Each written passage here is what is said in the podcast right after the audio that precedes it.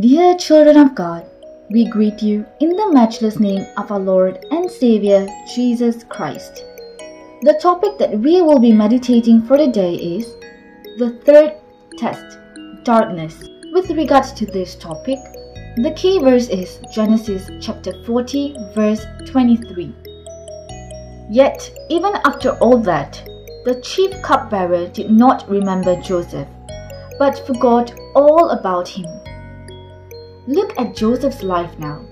The once favorite son became a slave, and although he was honored for a while, he ended up in the prison.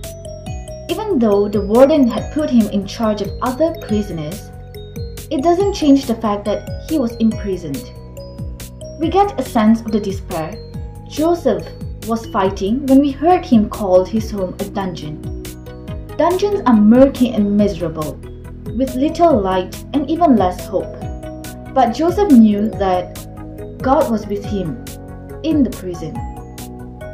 One day, two of the king's officials became prisoners, and they later told Joseph they had a dream, which they did not understand. Joseph explained that God can interpret any dream, so he urged them to tell about their dreams. With God's help, he explained the dreams giving the cupbearer an interpretation, meaning full of hope. With that, Joseph asked the man to plead his case to the Pharaoh. This gives Joseph a ray of hope too. Though the interpretations were fulfilled precisely, the cupbearer forgot all about Joseph. So Joseph remained in the prison, waiting in darkness. Joseph continued waiting for a long time Although the cupbearer had forgotten him, the Lord did not.